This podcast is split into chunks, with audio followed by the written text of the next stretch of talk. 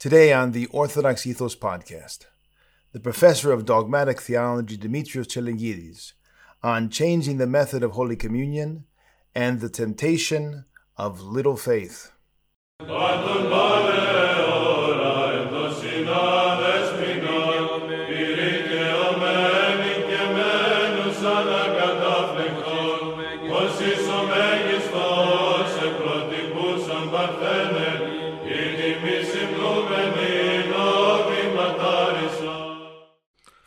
We thank you very much for joining us once again, that we may speak about these issues which are affecting the church the world over. Many are the faithful that are searching for the answers of the patristic tradition to their questions.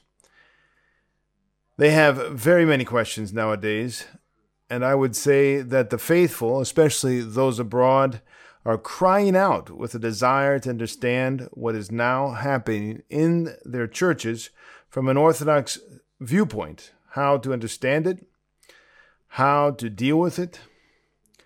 Uh, these days, a text has been circulating abroad which supports the view that we should change the way we administer Holy Communion because we cannot be sure that disease is not transmitted through the lavida or the spoon. Already in the provinces of the ecumenical patriarchate abroad, they have begun to administer Holy Communion using many lavidas or many spoons, as we would say, and the faithful are troubled. What is this? How are we to understand this? Why are they doing this? Uh, is it sound? Is it in accordance with the holy tradition? These are some of the questions that I've received.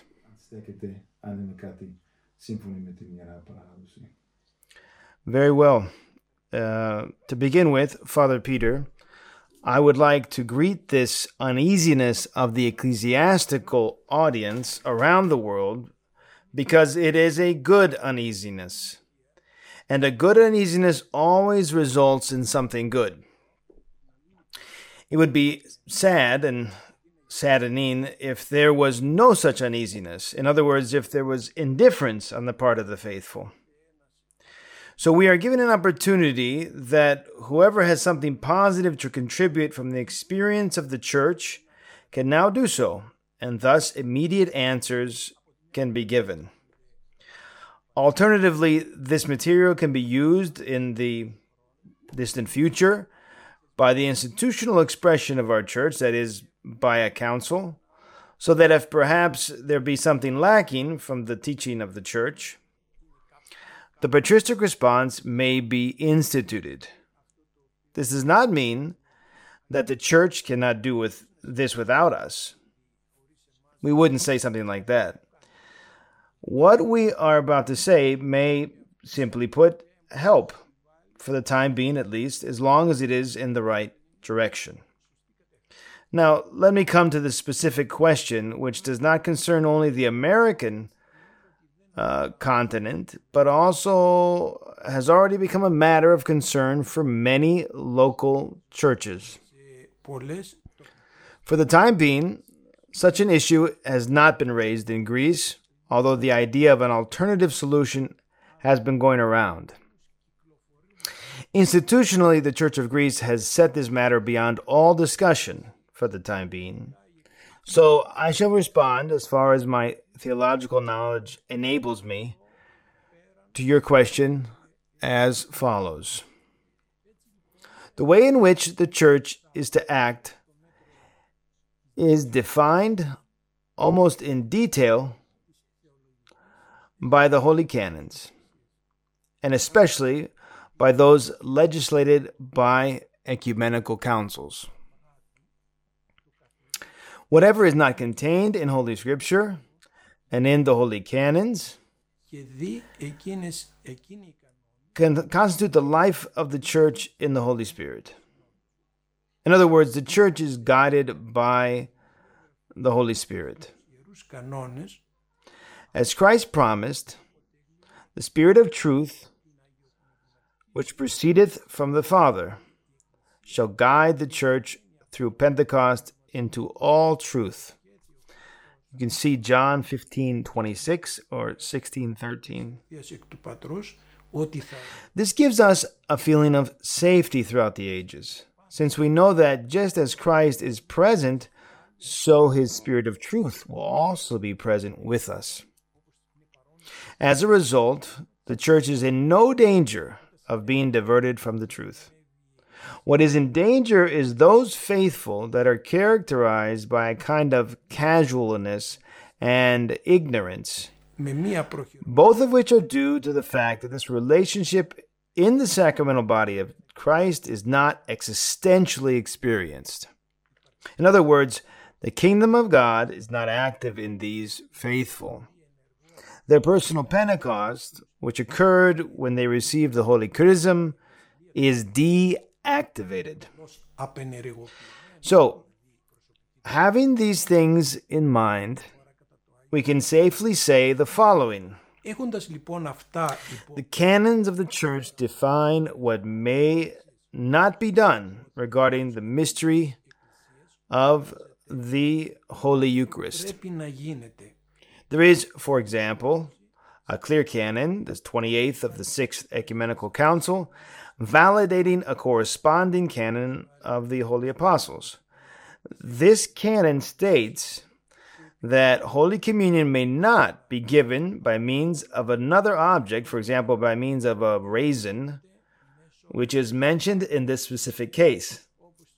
When there were people to be communed outside of the church temple, whether they be sick or of another sort, to whom communion could not be given from the holy chalice, this canon decrees that it be administered in some sacred and reverential way and states that the use of a raisin is unacceptable. Now, in the history of our church, there is variety. The first Christians, for instance, would partake of the body of Christ in their hands, just like the priests in the altar. Yet they partook of the bo- blood altogether from the common cup. Later on, this changed for understandable reasons. That is why we speak of the life of the church in the Holy Spirit. That is, when the church increased, when her faithful became, so to speak, uncontrollable uh, in a parish, that is, the people were multiplied and could go from one city to the next or come to partake of the mystery, the safe administration of the holy gifts became a problem for the priest. I believe that is why the use of the spoon was instituted, so that each man could receive the body and blood of Christ directly into his mouth with complete safety. There are also corresponding canons stating that this method must be safeguarded. In their commentaries, various canonists highlight the dangers of having the bread, that is, the consecrated body of Christ, in one's own hands, given that we are speaking of a different time period in the history of the church. They mention that many people might drop the consecrated bread in their carelessness or keep it for other purposes. The church is always caring pastorally for the exactitude of safeguarding Holy Communion. In the present situation about which we are speaking and regarding which the problem has arisen, we must point out two basic things. First, we must believe beyond all questioning that this is indeed the body and blood of Christ, to which we approach with fear of God, with faith, and with love. That is, with longing for unity with Christ and for the transmission of the remission, of the confirmation of the remission of our sins which remission we have already received by the mystery of repentance and confession, and for the transmission of eternal life. After all, This is the goal. Not just that we be forgiven, but that we become a new creation, that we partake of the eternal life of the Trinitarian God. Consequently, this is not even up for discussion and should not be up for discussion. The way in which Holy Communion is administered in this specific situation contains a fine danger because of this health crisis that has been caused by what is called coronavirus. On the one hand, we cannot use a method that would safeguard or even nourish the lack of faith of some of the faithful who suspect that the spoon with which another, possibly sick man, communed could transmit sickness to them as well. This is indeed a sign of faithlessness. Such a man apparently does not know of what he is communing. He communes of the very body and blood that defeated death itself, defeated the evil one, defeated sin, and is thereafter a carrier of life. Therefore, whatever germs might be there have no power of remaining simultaneously in that body, which is the body of God, and which burns everything that is not God. Consequently, I think that such a thought concerning the supposed safeguarding of these faithful is of the evil one. And every attempt at making a so called economia for this lack of faith ends up in a false economia, para economia, not in true economia, which is salvific, and in nourishing this faithlessness. So, basing ourselves on the witness of the church through the centuries, which witnesses that we have what we mentioned has never been doubted. We should be careful in adopting such methods of safeguarding.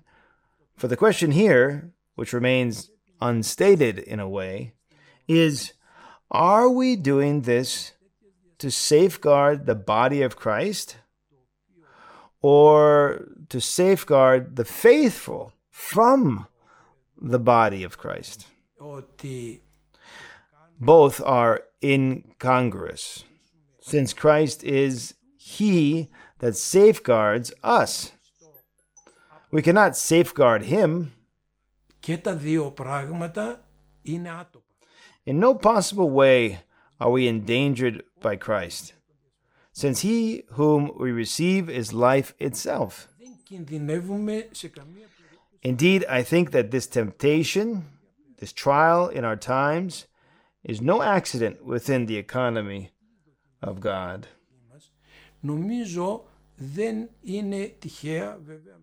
Every temptation that we pass through leaves us with a bit of experience.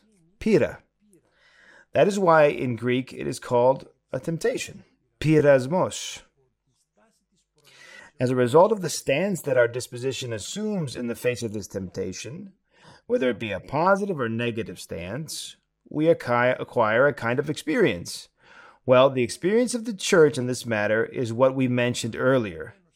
Thus, if during this trial, this temptation, we fall into the temptation, we are essentially falling away from the church. Why? Because the celebrant, who stands in the place and type of Christ, calls the faithful to proceed with the fear of God. If someone does not have the fear of God, or he calls with faith, which means unshakable faith, without so much as a trace of the lack of, of lack of faith.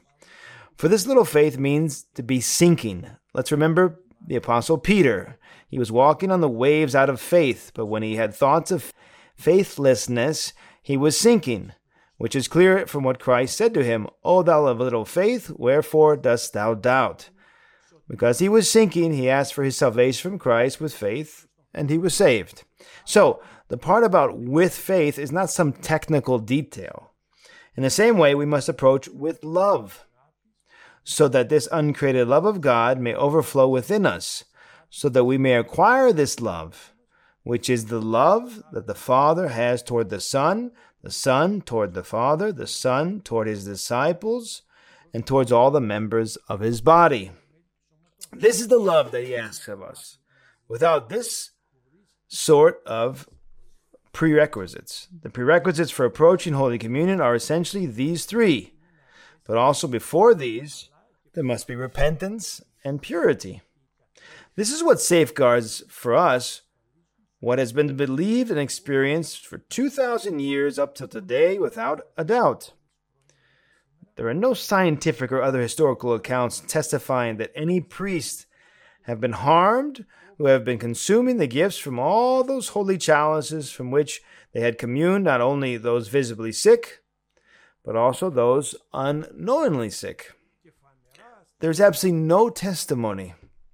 As a result, we have passed into a stage of temptation. Christ told us about these temptations how he himself overcame them, but he also told his disciples what the medicine is. He said, Pray lest you enter into temptation. Prayer here means being committed to, concentrated on, having faith in him. So, it isn't correct to say that we separate the spoon from Holy Communion and that the spoon does not participate, and so that it could be a carrier of sickness, as, as some say. This rationale would lead us to the conclusion that the Holy Chalice, which is the vessel containing the body and blood of Christ, or the paten that bears the body, all these things, according to this rationale, could also be considered suspect and liable to cleansing before and after their use. The levida, the spoon, is another sacred vessel that ministers unto the offering of the body and blood of Christ. Since the body and blood of Christ immortalizes our own selves, then why should it not also immortalize the sacred vessels? And by that I mean, uh, in the sense of sanitizing uh, bacteria. bacteria. Why should it not sanitize this area as well? And for the last 1,000 years, this has been confirmed by our experience. Yes, precisely. As you said, Father Peter, we have had experience of the use of the spoon, the lavida, for already 1,000 years, and no objections have ever been raised. Changes do indeed occur in the church. As we said, we have arrived at the use of the lavida, the spoon. But the critical and all important question is not so much what is done as why it is done. In no case whatsoever did the Church, through her canons or through her entire life, raise any health question about adopting a different way of administering communion. The only issue was to make sure that the Holy Communion be given in a safe way, that is, for the sake of protecting Holy Communion from being mishandled not in the sense that the holy gifts could be affected by any sickness. In other words, not in the sense that there is some danger for the faithful. Exactly.